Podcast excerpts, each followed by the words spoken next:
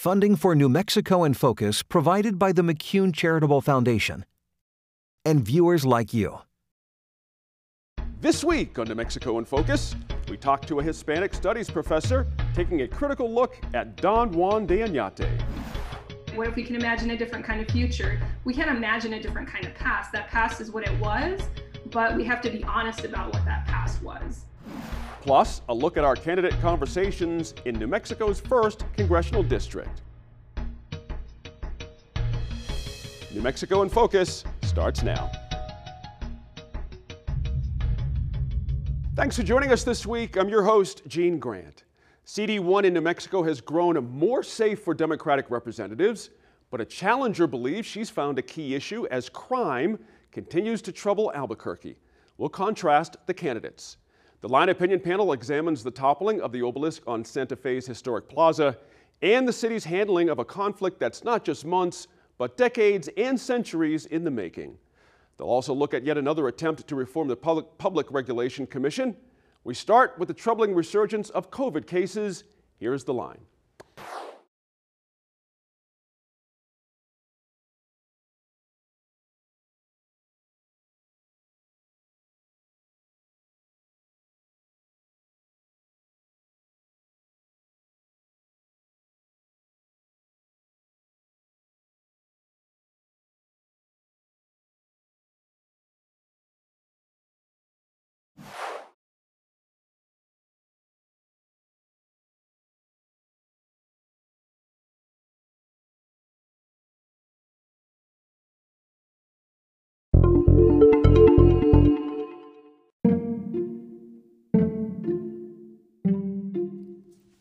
Welcome to the podcast edition of New Mexico in Focus. Today is Friday, October 16th, 2020.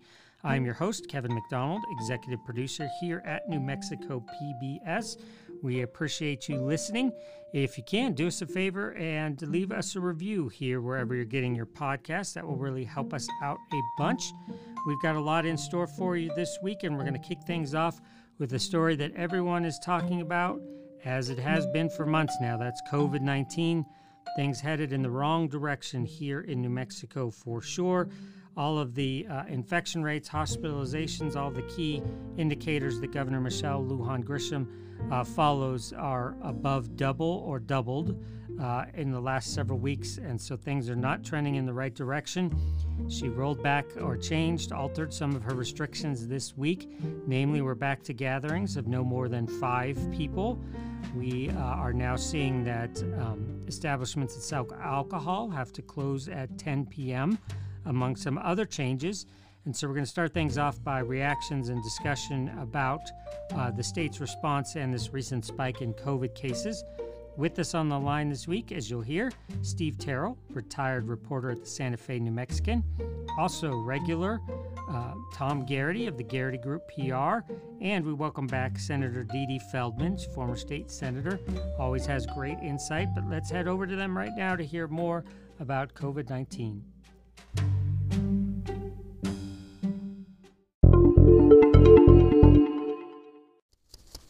New Mexico is not doing well when it comes to controlling COVID.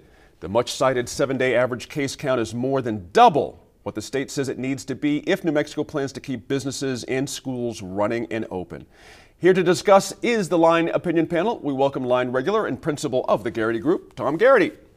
Now, the Line regular, former State Senator Dee Feldman, also joins us via Zoom. And rounding out our table is line guest Steve Terrell, former reporter for the Santa Fe New Mexican, also via Zoom from Santa Fe. All right, guys, the governor announced this week that she's made changes to the public health order. Let's start here. Tom, a 10 p.m. closing time for any restaurant serving alcohol. The governor has finally found a restriction that Restaurant Association is behind. What works with this? How does this all work? Is this going to be okay?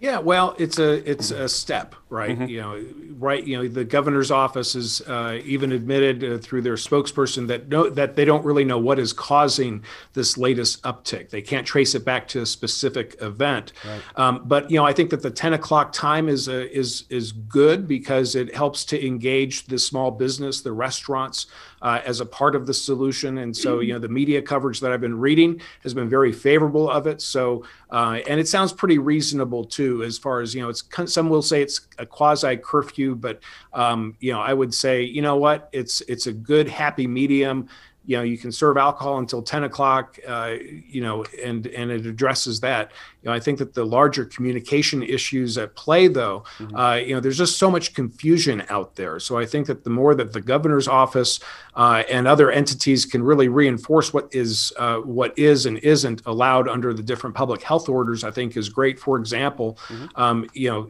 you have uh, houses of worship are open but you can't have gatherings of five or you know uh, no more than five people in in a house. Uh, so that's a bit of a conflict. Um, another conflict could be um, you know the uh, university basketball is exempt. So you can, you know they can travel and play games in state and out of state but new mexico united can't. Right. so you just have a lot of these you know unique rules that you know basically confuse the general public. Mm-hmm. so i think the more that the governor's office and other entities can go ahead and just really say here's what uh, you know, here's here's what the rules are, uh, and here's why you need to follow them. Uh, will be great, and try and eliminate as much of these kind of these dual kind of you know. Uh, uh, sets of guidelines, mm-hmm. I think, would be very helpful. That's a legit uh, thing. I've heard that from other folks that there's a little bit of confusion still out there, even after all this time. You know, Steve Terrell, you're up in uh, Santa Fe. Of course, it's going to start getting colder for you guys. You know, a little bit before Albuquerque, certainly. And I'm wondering if you, just knowing the footprint of uh, the Santa Fe restaurant scene, the idea of winter and what's coming up for winter, how is it going to be manageable for folks up there? Uh, I had lunch yesterday with a friend uh, at a, in the patio of a restaurant, and uh, we were talking about the the very same thing. It's uh, yeah, it's going to be hard. Um, mm-hmm. She says, "Well, I, I kind of like the cold better, so uh, I'll be less affected than others." And that's kind of true for me too. But uh, yeah, when it starts snowing and when it gets really cold, that's it's going to be tough. Mm-hmm. And um, the 10 o'clock curfew, I'm, I'm not sure how that's going to affect Santa Fe. We we start rolling up the sidewalks around nine o'clock, even right. before the pandemic. But uh, mm-hmm. uh, um, yeah, so I'm I'm not sure if that'll have a big effect or not. Mm-hmm. One thing I read uh, in a, a, CNN story actually was uh, the the head of the uh, CDC told governors yesterday that uh, he believes the main cause of this up, uprise or spike of uh, all these in all the states is due to uh, small gatherings. He said we're doing fairly well in the public square, but um, these small gatherings in people's houses where you think, well, this is my cousin, he's okay, uh, right. that's my neighbor, and this is my friend, you know. Um, but uh, you never know, and he, he theorized, I don't know if there's data to back it up, but uh, mm-hmm. he theorized that that's what uh, is causing this uh, uprise. Mm-hmm. Dee, as we sit here taping on Thursday midday, I mean, that was a shocking number from the governor about how many cases have been reported now. Uh, 577 is just beyond the beyond when you think about where we were back in August, July, you know what I mean, where things were sort of. What, what went wrong in your view? Is it traveling? Is it like Steve said, we're gathering? What, what, in your view, what's what's gone wrong here? Well, you know, it's a combination of things, mm-hmm. of course, and um, you know, I I have to say that it it kind of goes to the heart of human relations. If you accept the premise that it's small family gatherings that are that is the cause of this spike mm-hmm. then what are you going to do? Are you going to ban thanksgiving? Um, are you going to uh, ban uh, families getting together? That's the heart of new mexico. Right. And i think the governor is aware of that. I think the governor is aware of that and it poses a real dilemma. Um, here's a governor that hadn't seen her own mother uh, for for so many months. Mm-hmm um, and who is under quarantine herself.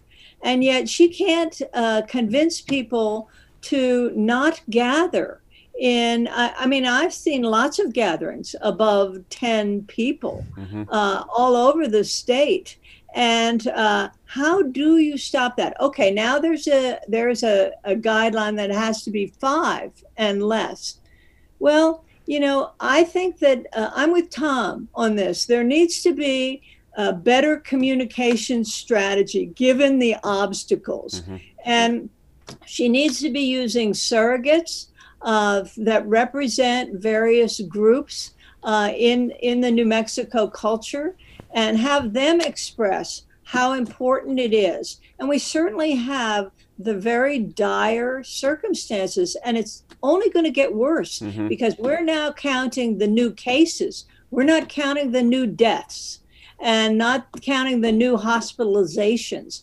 So um, I'm I'm worried about it. I'm I mean G- Governor Cuomo had daily uh, briefings uh, when things got out of hand in New York, and it may be that we need more more consistent, more mm-hmm. constant messaging. I think you might be right on that. Tom, pick up on that if you would. It, this is the art of the game, literally, how to how to convince people to do something they may not want to be, you know, crazy about doing, and how one does that. Does Dee Dee make a point about st- spreading the messaging out amongst different voices? Oh, absolutely. We need different messengers. Mm-hmm. Uh, you know, obviously, you know, we there's a low level of trust of uh, of government officials. Right. Uh, so using them as the main carriers of the messages probably not the best idea. Focus more on doctors, more on family members. Um, it, and to to Dee's point, you know, we really have to take a fresh look at how this is messaged. You know, instead of saying, you know, don't meet in groups of five or smaller, or five, you know, groups of five and above is is not allowed. Um, why don't you reshape the messaging and say, here are the safe ways to meet in you know groups of 5 mm-hmm. or groups of under 10 and provide some you know real common sense things for people to do instead of just saying you know don't do it and then everybody's going to say hey oh, let's get together tonight for netflix you know? Mm-hmm, mm-hmm. and and so really kind of changing that messaging to really enable the you know the residents as a part of the solution instead of uh, you know being a culprit and somebody who's you know psychologically breaking the law. Right. Good points there. Going to take a quick break break with this group to reset. When we come back we'll look at the end of the obelisk in the santa fe plaza Going to stay right here with the line for a bit. Another big story in the news this week was the tearing down of the controversial obelisk monument in the Santa Fe Plaza, which commemorates um, emotionally charged history in New Mexico of Spanish reoccupation of the, the territory and especially Native American communities. This has long been a controversial monument in the plaza. You're going to hear Steve Terrell when we head back to the line panel talk about how 40 years ago someone snuck in under the cover of darkness and scratched off the word savages from the plaque that was attached to that obelisk. And of course, it's been a focal point uh, in recent months uh, around Black Lives Matter protests, as well as other protests of controversial monuments and statues.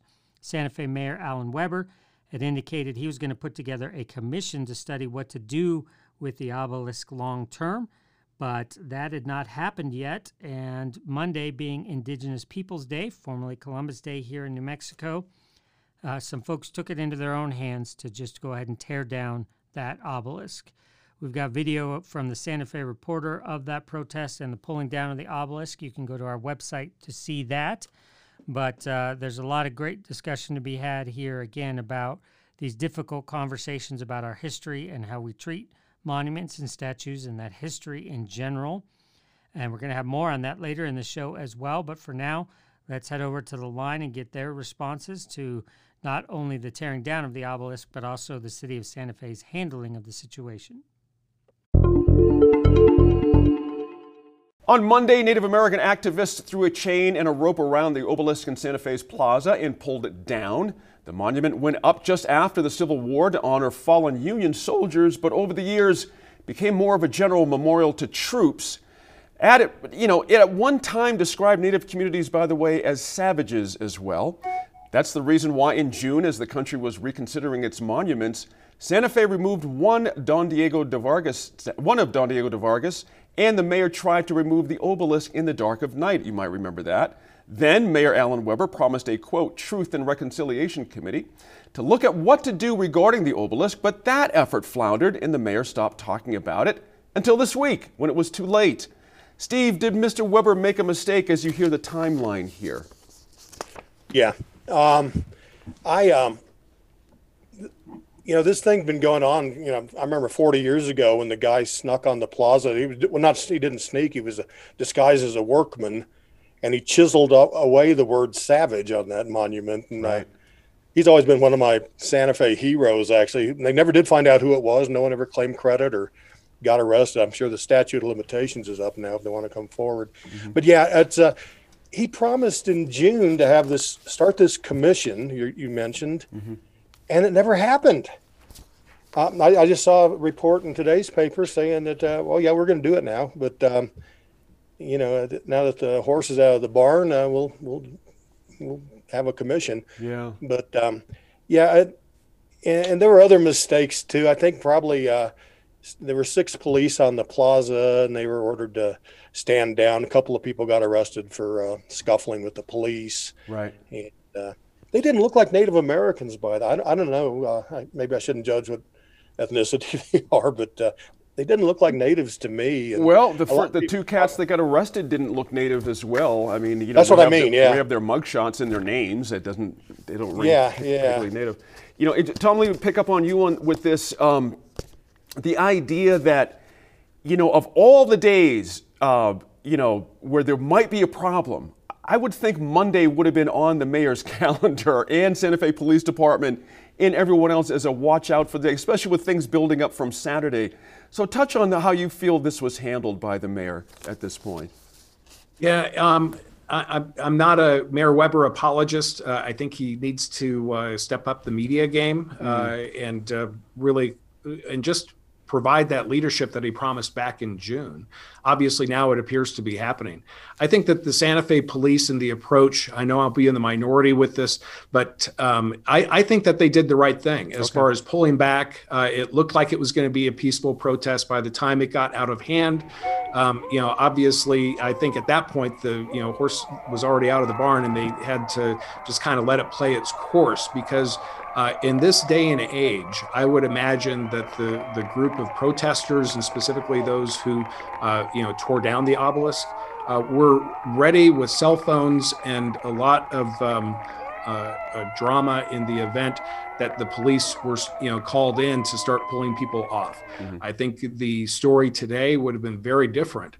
Uh, and one you know focused more on police violence as opposed to uh, you know an obelisk coming down uh, you know, today. So I, I, think that the call from the mayor's office and the police uh, was the right call as far as not to engage, let them have a peaceful protest. It got out of hand, but you know what? The only thing that was really damaged uh, was a, a, chunk of cement. Yeah. Dee Dee, pick up on that if you would as well. I, I mean, the symbolism's powerful.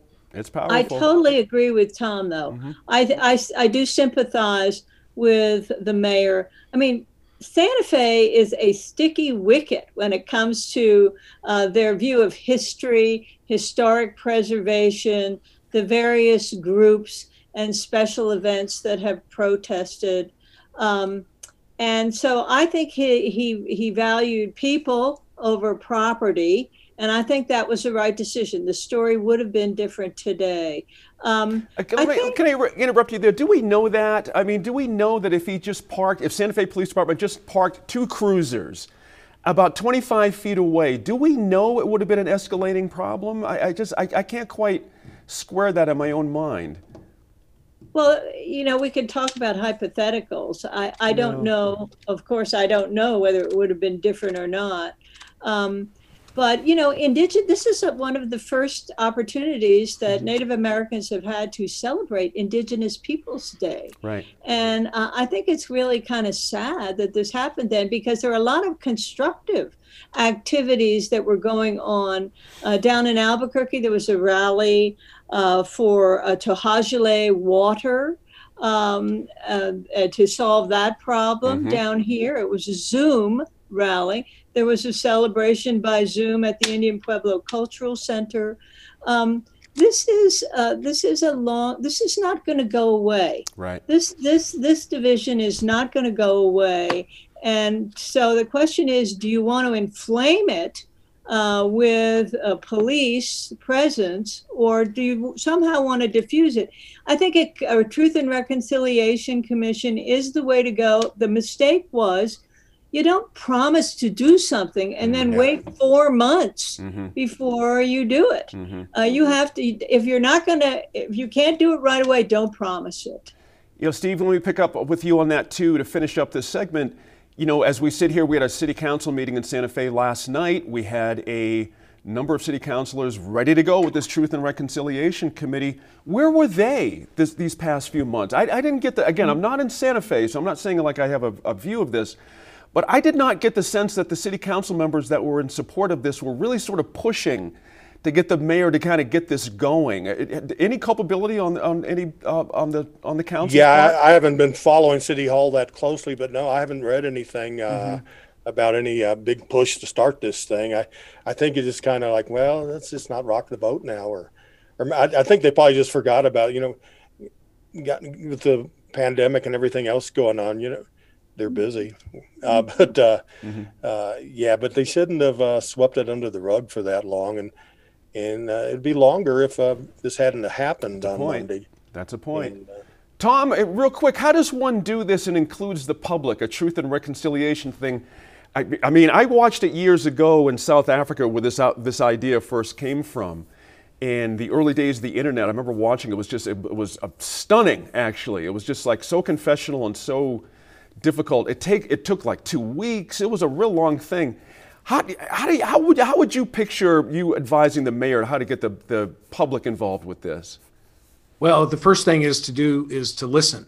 Um, because a lot of people have things that they want to say that they need to say with respect to this on multiple different sides. So, um, you know, setting up a, a series of or a number of different outlets for groups to share their perspectives.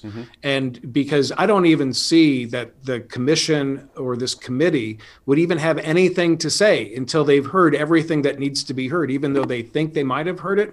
Give the community a chance to share their, to speak their piece. And then from there, have the commission go back and say, okay, you know, what is the best way to do it? And then start to convene very public, nothing behind closed doors, Right. but very public uh, conversations about uh, an issue that needs to be addressed in the community spotlight. I appreciate that point. That's how to get it done. We're out of time for now. This group will be back to look at the Public Regulation Commission reform idea. All right, we mentioned we have more about um, our controversial history here in New Mexico, colonialism, Hispanic heritage, lots of things wrapped up into this treatment of Native American communities for sure. And we're lucky this week to be joined by a, an ASU, Arizona State University assistant professor, Vanessa Fonseca Chavez. She sat down with correspondent Russell Contreras. She's done a lot of academic work on specifically Don Juan de Oñate. She's working on a new biography of the conquistador now at the center of definitely the um, statue here in Albuquerque that was the home to protests and one in particular that turned violent back in June. Uh, this is not a unique story to Santa Fe. It's happening all across the state as Don Juan de Oñate is the names on buildings, streets, all kinds of things.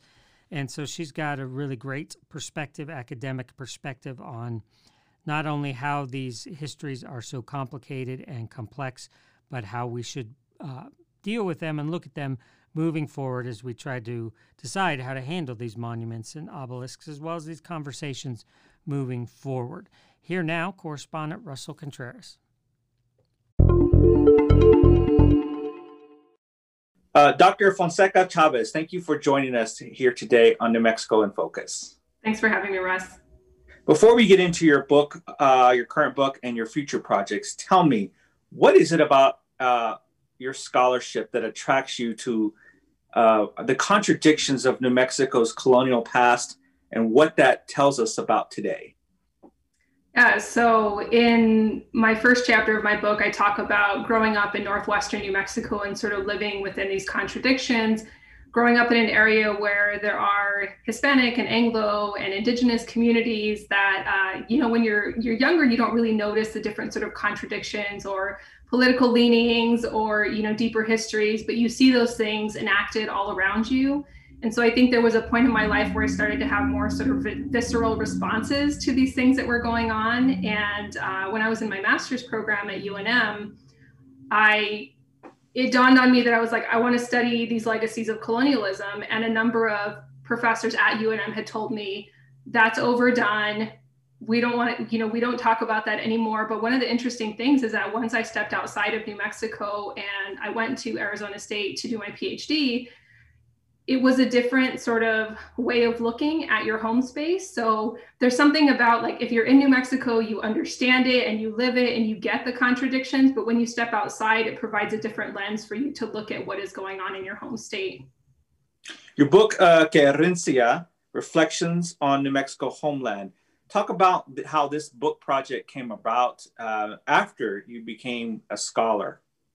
Yeah, so there was a few of us, um, Dulcinea Lara, Spencer Herrera, and Levi Romero. We had been doing this sort of conference circuit and we wanted to talk about New Mexico, but there were a lot of conference spaces. We were getting rejected from these conference spaces, from these like journal spaces. And we were just thinking like there needs to be a critical space to be able to discuss more emerging scholarship really on New Mexico. So we're really grateful to all of the the scholars who have really put that work into place and provided us with some of the sort of conceptual and theoretical models for how to how to uh, look at New Mexico in different ways.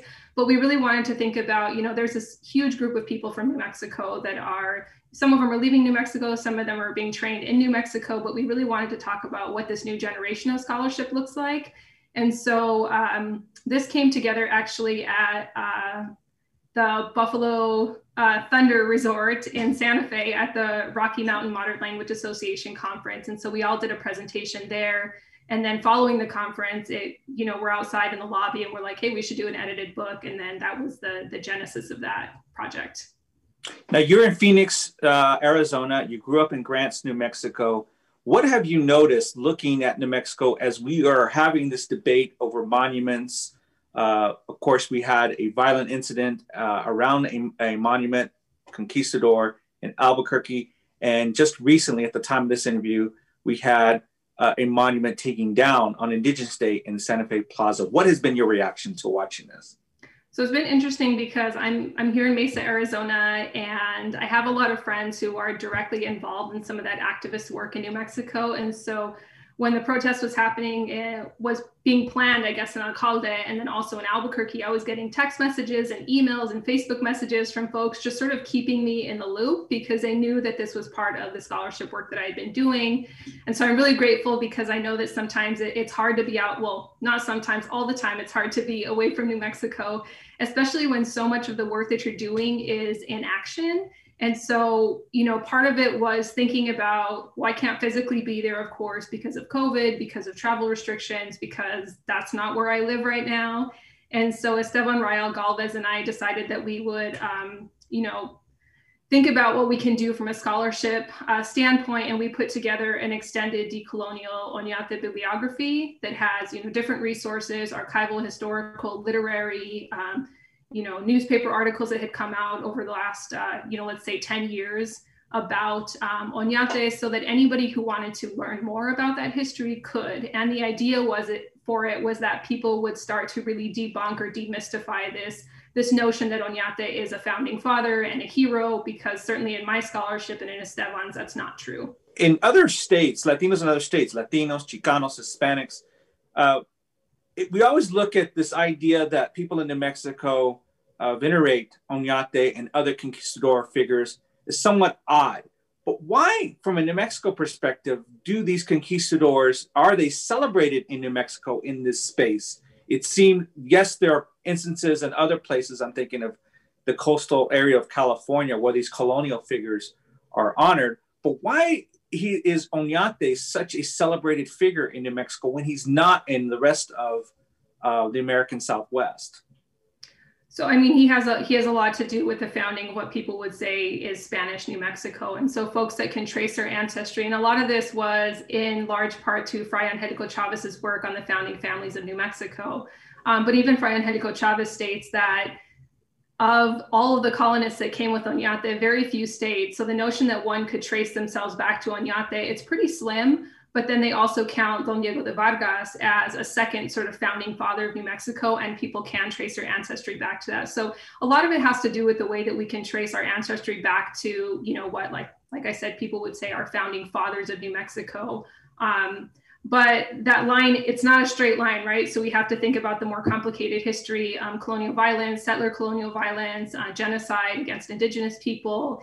And for some reason there are a lot of folks who if they are able to trace their ancestry to spain or to those original settlers they will sort of sidestep or um, excuse the violent past and say well we have to think about what he did and we have to think about you know where would we be if he hadn't come right? And of course within like a colonial model this whole conversation about the what ifs is really it's unproductive because it doesn't give us where where we are now. It doesn't tell us where we are now. So of course what ifs are good for the future right? What if we can imagine a different kind of future? We can't imagine a different kind of past. That past is what it was but we have to be honest about what that past was. And how does the uh, struggle for statehood play in this? We know that some scholarship has touched upon uh, the idea of pura sangre, the eugenics movement at the time, and it's the racism at from the turn of the century. Does that play a role in the current uh, Spanish conquistador identity that is prevalent in New Mexico today? Of course, and this doesn't apply to all Hispanics, you know, across New Mexico. So I'm talking about, you know, certain segments of it, but we know that New Mexico became a state in 1912, but that New Mexico experienced the longest period of territorial, was a territory longer than any other, you know, state in the US. And part of that has to do with like very racialized like politics that deal with, again, directly that idea of, of subjecting the other to these notions of being anti-Protestant, anti-English speaking. I mean, they were, there were indigenous, mestizo, dark skinned individuals in New Mexico. That wasn't really like the idea for the formation of the United States at the time. So a lot of the protests came because we were, we spoke Spanish, we were Catholics, and we were brown, and we were poor. And that wasn't something that the US determined to be the ideal for the formation of the nation. So, and you saw that from newspapers as far as the Midwest, you saw it in the East Coast. So, there were a lot of um, individuals who were not supportive of New Mexico's vie for statehood. And so, some of the strategies that New Mexicans employed at that time was to show that they were also European, right? So, if they descended from Spanish conquistadores, then they also were European. So, they had it, they advocated for this sort of shared heritage with um, Euro American settlers. And so it's interesting just to kind of see how much of that, and if we think about again, like this idea of legacy, how much of that continues to today. So people will, um, you know, they will say that they are Spanish American. Um, the census doesn't do us any justice because people get very confused about even if you identify as Hispanic, your racial category is white, and that's confusing for some people to identify as both Spanish and white. So I think in a lot of ways, the census perpetuates those identities. Um, but yeah, that was very much sort of a social strategy. It didn't mean that they were actually white. It meant that it was a social strategy. You mentioned the social strategy. Italian Americans used Christopher Columbus to battle discrimination, kind of put themselves in the American narrative. Was that also going on with New Mexico Hispanics to say, look, we are we are connected to the narrative of this land, and therefore um, we don't we don't deserve discrimination, segregation, subjugation. That it was a strategy to to try to insert themselves in the narrative. Is that is that what also is going on? Yeah, so I've not heard that particular narrative, and I think part of that is can only be premised on, you know, if if the United States as a nation recognizes prior colonial periods, then that could be a narrative, but they don't. So the whole idea for colonization is to wipe out any existing communities um, that it, that were here before the United States colonial period started, right? So, you know, we know that with the Treaty of Guadalupe Hidalgo, there were certain agreements that were made between the United States and the then 100,000 individuals who elected to become U.S. citizens at the end of the Mexican American War. But you know, we also know that the Chicano movement made you know the larger public aware that those those treaty rights were not honored, and we know that the U.S. has a long history of not honoring treaties, and so I think it's all um, it's a strategy certainly that uh, you know early Spanish Americans used in literature in the you know first part of the 20th century, but I don't think it was something that the U.S. as a nation uh, signed off on. Now, as we're having these racial conciliation conversations, and, and Albuquerque's been included, um, some Hispanics have who who have supported the monument say they're offended that they're being attacked and they see this as an attack on their heritage because they can trace their lineage back uh, decades, if not centuries. What's your reaction to them to say that, hey, look, um, I, this is my family you're attacking, this is my heritage, this is something that I've been taught throughout my life, and now you're attacking it? What is the response to that? Yeah, I wonder, you know, I wonder to the extent, like, what have we been taught, you know, growing up about our heritage and also about our shared heritages, right? So, you know, in New Mexico, we have multiple heritages that exist and co and sometimes coexist and sometimes don't coexist. And you know, one of that one of those conversations that comes to mind is in 2008 when The Last Conquistador was filmed. It's a documentary by John Valadez and Cristina Ibarra but they were talking about the largest equestrian statue in the world, which is in El Paso, and that is um, it's named the equestrian, but people know it as Oñate because that that was um, it was a compromise by the El Paso City Council to name it something else, right? And that was sort of an effort to sidestep the fact that they did want to put up an Oñate statue. Um, but the idea for that, you know, one of the individuals in there, Conchita Lucero, had commented that this will finally be an unveiling of our history. And that documentary starts with her narrating that when she grew up, she didn't have an opportunity to learn about her Spanish American history. So it's interesting to see how her sort of argument parallels the same sort of arguments that indigenous communities or even Chicanx communities might make in terms of not being not being able to have access to their history, right? So so the narrative is the same and but the results are sort of different right because one exerts more power over another it's difficult because these are all you know basically ethnic communities but what happens in new mexico when these ethnic communities start pitting themselves against each other? Um, you know in new mexico certainly it looks like people who identify as spanish american tend to exert some amount of superiority over people who um, are more mixed blood or who are indigenous. And that again is a social construct, a social hierarchy construct, um, not based, certainly not based on race, because we know that the settlers that came with Oñate were mestizos and mixed race individuals. So they weren't all pure blooded Spanish, Spaniards either. You know, you talked a little bit earlier about the pureza de sangre notion. So they weren't that when they arrived. And so it's just interesting for them to sort of link onto this notion of being Spanish American. Now, I will say that, you know, the Spanish colonial period was long lasting. It was more than 300 years. And so there is scholarship that shows that people tend to affix themselves to a country that has been that has controlled this area the longest, right? So people feel an affinity toward the Spanish colonial period because in comparison to the US colonial period, you know, the Spanish colonial period has been twice as long. And so people have people tend to adhere to a culture that was in formation for 300 years right? So it's sort of like we're still like we're still adjusting. A lot of the the authors from new mexico in the early 1900s like i mentioned were really having a hard time grappling with the idea that their culture could be erased right? And that was that was a real possibility for you know especially when you know modernity arrived to new mexico and americanization efforts were in full force. And so there's a lot of you know obviously since at least you know the mid 1800s people have been contesting this notion of cultural erasure. Now a number of cities across the country are, are have convened racial healing councils task force to talk about uh, systematic racism or systemic racism and uh, various monuments whether confederate or spanish conquistador monuments. Albuquerque is one of them what has been your reaction to the attempt to convene a committee of community members to have this conversation? Is this helpful? Will this decide what we can do with these monuments? Or is this a band aid to circumvent very difficult discussions we need to be having? I think it's a laudable goal to, you know, ask people to participate in conversations where we really take a deep look at our heritage, you know, the biases that we carry with us, um, the different kinds of privileges that we exert at one time or another. Um, the I know that folks in the city of Albuquerque did do the Race Healing and Memory Project. I don't know if that's the correct name, but so they did do a project and it was convened over the summertime and there were different focus groups. And um, i participated in one of them. I didn't participate in the, the follow-up sessions.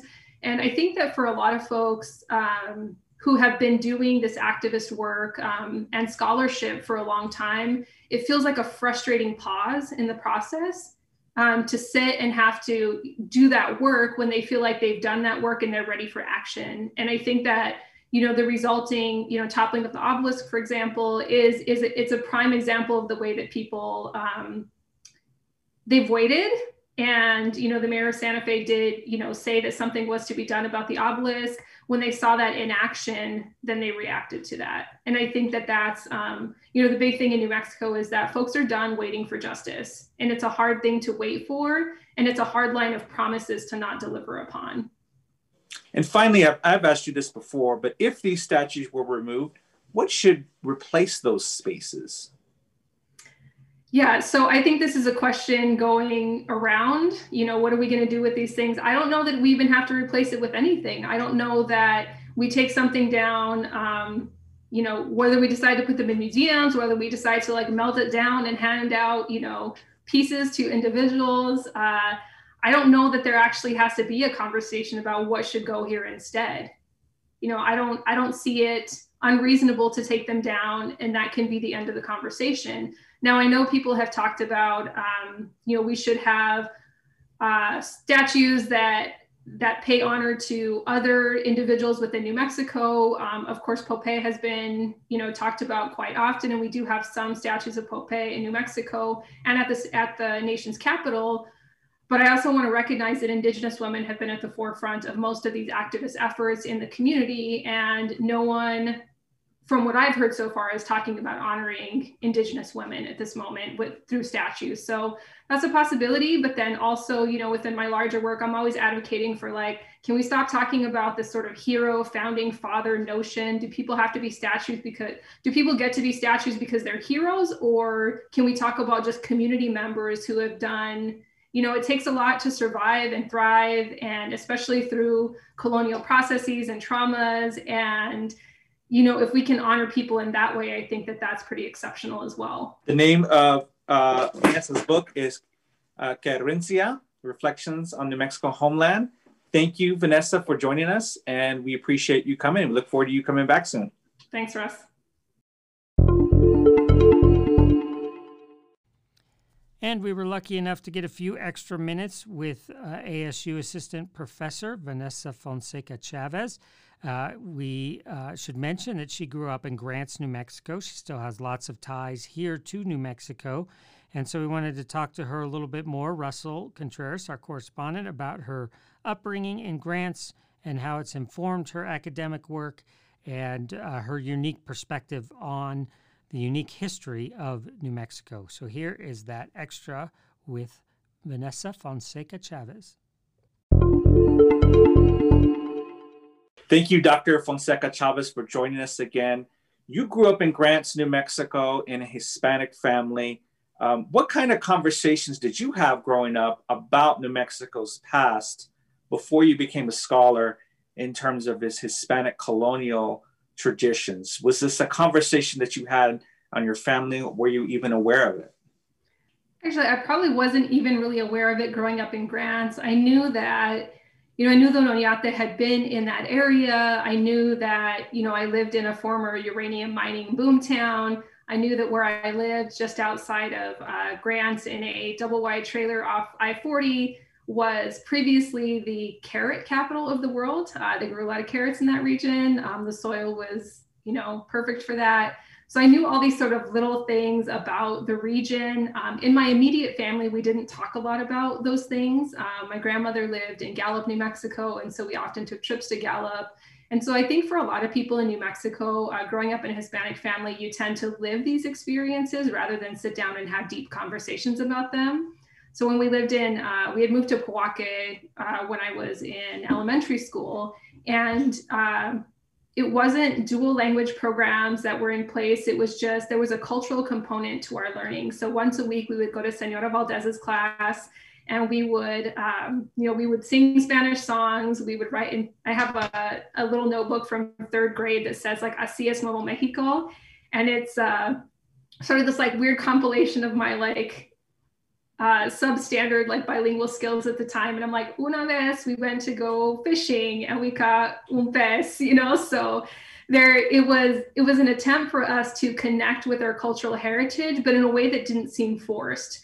And my teacher in third grade his name was mr valdez he was from Tierra Amarilla. And i remember him being in class with his guitar singing la bamba. And so we were always really immersed in the culture but we I don't remember having like critical conversations about it. And it wasn't until I got to UNM where, like I said, I started having very visceral responses to what was going on around me. And I think that sort of determined what my scholarly trajectory was going to be.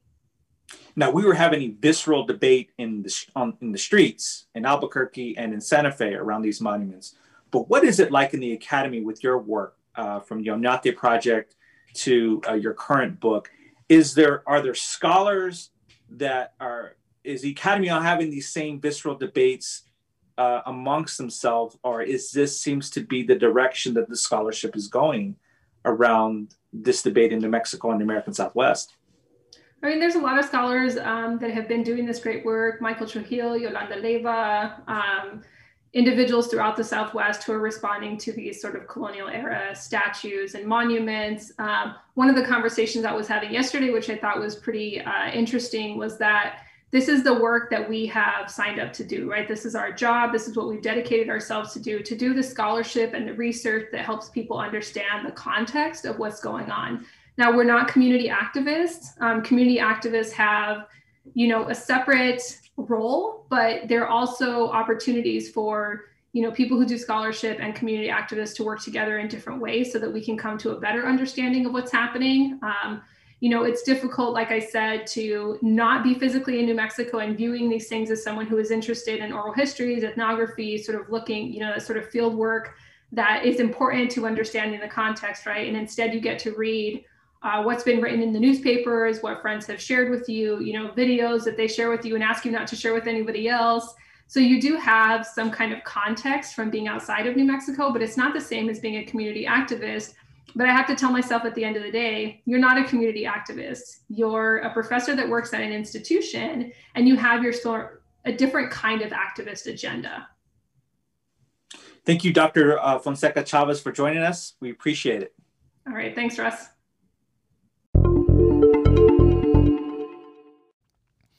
Good time to pause and remind you that this Sunday at 6 p.m. on NMPBS, you will see our debate for the race for the U.S. Senate seat in New Mexico. This, of course, is the seat being vacated by Tom Udall after a long and storied uh, career in both the Senate and the House of Representatives, as well as his time as Attorney General and many other things here in New Mexico. He decided last year that he was not going to run which opened up that seat. We have Ben Ray Lujan, who's the current uh, representative from the 3rd Congressional District, running as the Democrat. Mark Ronchetti, you probably know him uh, as the meteorologist from longtime meteorologist from most recently KRQE TV. He's running as the Republican.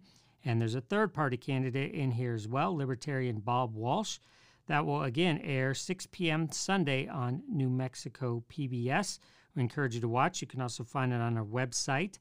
And join us Monday evening as well at 5 p.m. We took a different approach to this debate where we partnered with a couple of community organizations, the New Mexico Black Voters Collaborative and New Mexico Native Vote. And we reached out to them and just asked their members, what are the issues that you want the candidates talking about as they compete for your votes? We culled through all that information and created a, a citizens agenda with the themes and issues that they identified which will help drive the coverage of that debate.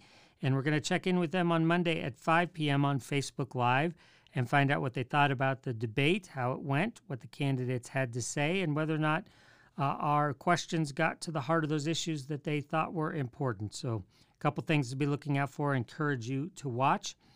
We have also done candidate conversations, one hour shows, so about half hour interviews with all of the candidates in the first, second, and third congressional districts.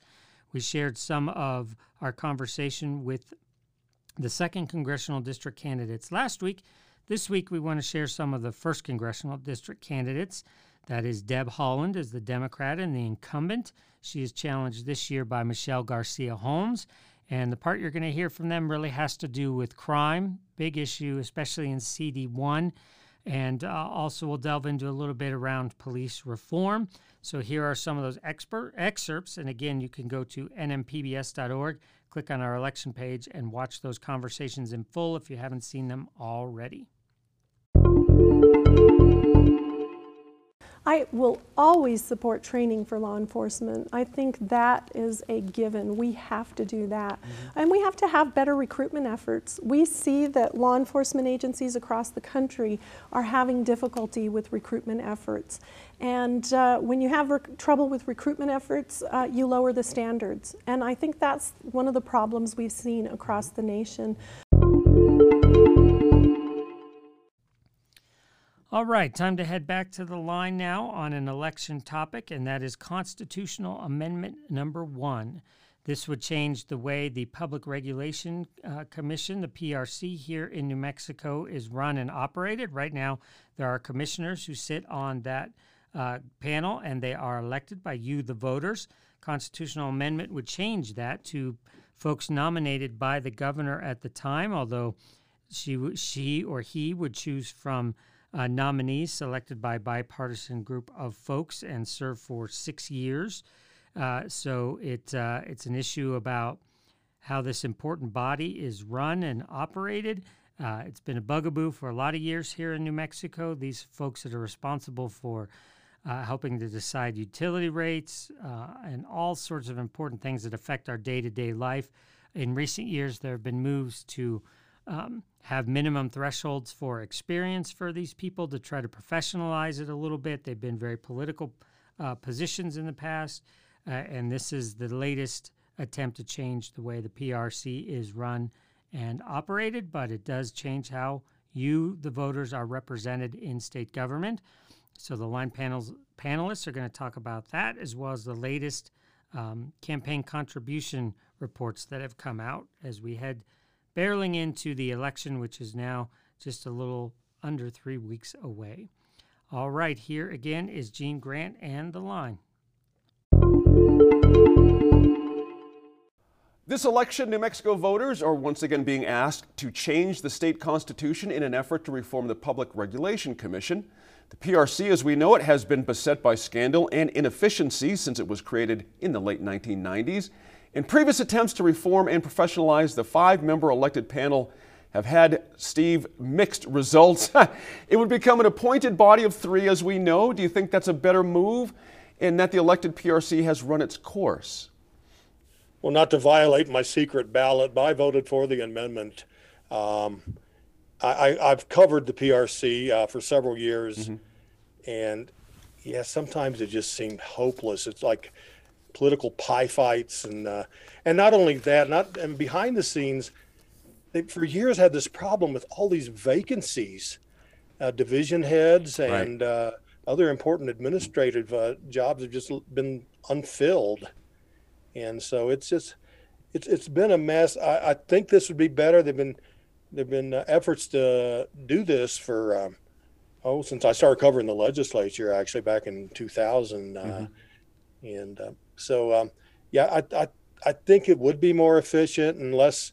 It's such a technical thing, and people say, "Well, we need the power to to vote for our commissioners," and but uh, um, you know that's a down ballot position. No one really, a lot of people out in the public really don't know what the PRC does, mm-hmm. and so if they just vote for their favorite politician, uh, nothing's going to change.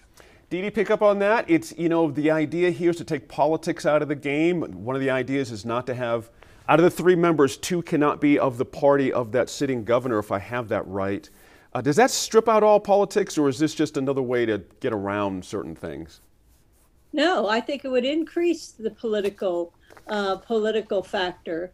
And I am, I will, in the interest of full disclosure, say that uh, I voted uh, I voted against this mm-hmm. uh, because I think with all the problems of the PRC that were described by Steve, these are staffing problems, these are technical problems, and and having the commission appointed rather than elected uh, would not solve those problems. Mm-hmm. Uh, they are staffing problems, and what we are left with then would be a body that is totally unaccountable to anyone but the New Mexico Senate and the governor. And uh, my experience has been that um, sometimes having an independent PRC that can act at best uh, in the interests of the ratepayers, um, that might be better than having the legislature and the governor control it.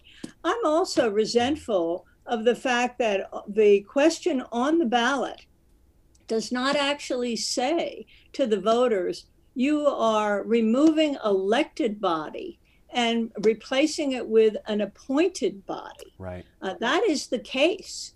Um, and I think that people need to know that their power is being diminished in that way mm-hmm. and the accountability of, of these uh, folks that are performing a very important, uh, dis- making very important decisions uh, will be um, will be subject to the legislature, which now um, is uh, they their campaign contributions are not uh, restricted a half as much as those for the PRC. Mm. Uh, PRC commissioners cannot take contributions from regulated industries. Mm-hmm.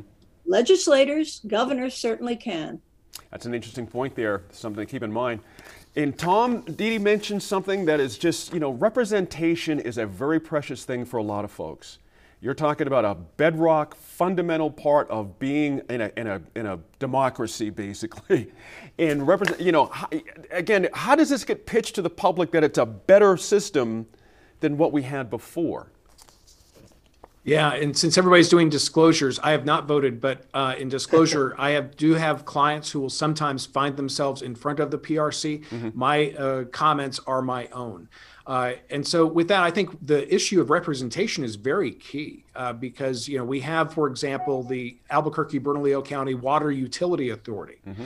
uh, and these water utility authorities, um, you know, do not have any elected bodies on there uh, you know they have a lot of elected folks who are representing supposedly you know the you know the, the general public. But i fear that the types of proposed changes that we're seeing for the prc with that uh, um, constitutional amendment um, will take away that representation uh, because and it will create just a, an even more politicized body. Granted you know the the dysfunction that we've seen at the prc is is pretty epic. Mm-hmm. But uh, you know, I, I don't think that it's reason to blow it up. I think there's a reason to really focus and help them to be uh, more deliberate and professional uh, in their dealings. Mm-hmm. Uh, there's another good government topic I want to get to: the latest lobbying report by New Mexico Ethics Watch, which detailed 2.3 million from lobbyists given to legislative campaigns. A full third of that was given by Chevron, and Steve, more than 94%, 94% of contributions from oil and gas lobbyists come from out of state right now. What was your read on as you saw this initial report? What was your sense of it? Oh yeah, it, it, I didn't realize that much money was coming in from out of state, but it is, and um, mm-hmm. um, so yeah, it's um, it's an incredible thing, and, and this is a time where a lot of people are suffering financially because of the pandemic and the shutdowns and everything, um, mm-hmm. and uh, just to see uh, these and big oil companies. In this case, it was Chevron was like the star of the show. Uh, you know, just basically look, look at the appearances they're trying to buy the, the state government, mm-hmm. and uh, but they can, you know, I've hardly ever written campaign finance, uh, you know, campaign contributions for, you know, three hundred thousand dollars or whatever. It's it, it just seems obscene the the amount of uh, money that pours in. It's not illegal, and they're sure. doing everything right. And I got to say, Chevron's really good about uh, filling out complete, uh, uh, you know, campaign disclosure forms and everything, and lobbyist disclosure forms. Mm-hmm. um, they they they abide by the law, but. Mm-hmm. Um, Dee, let just, me let me get Dede in here. Sorry, sorry to cut you off, Steve. Just got about a minute left. Dede, you've been active in this uh, realm of the world. What was your sense of it as you read that report? Well, this is a time of uh, peril for the oil and gas industry, mm-hmm. and their revenues have been uh, diminished.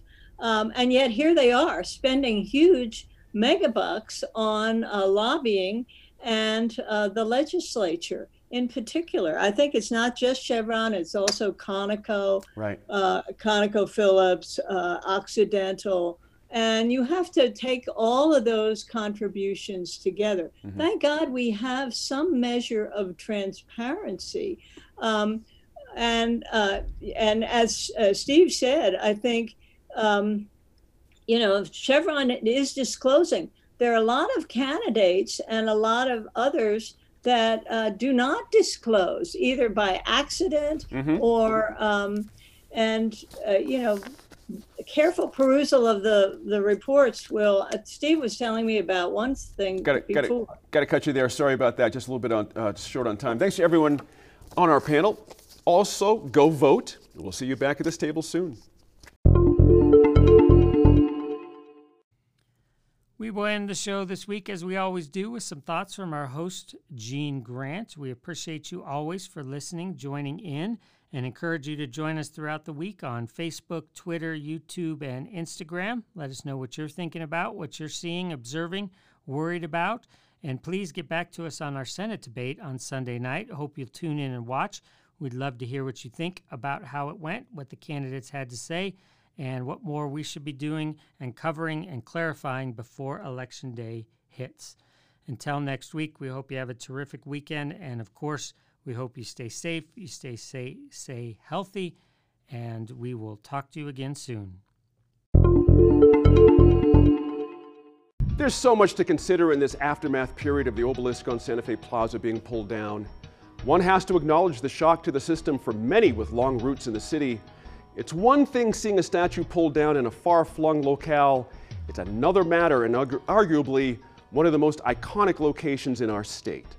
The decision by Santa Fe Mayor Alan Webber to not secure the obelisk in, in the plaza over the weekend is a debate to be settled later, but the bigger question over how we reconcile our complicated and brutal path that brought us to this point is still there. Whatever the means to a new place of understanding, be it a commission or anything else, that conversation needs to start. It needs to start right now.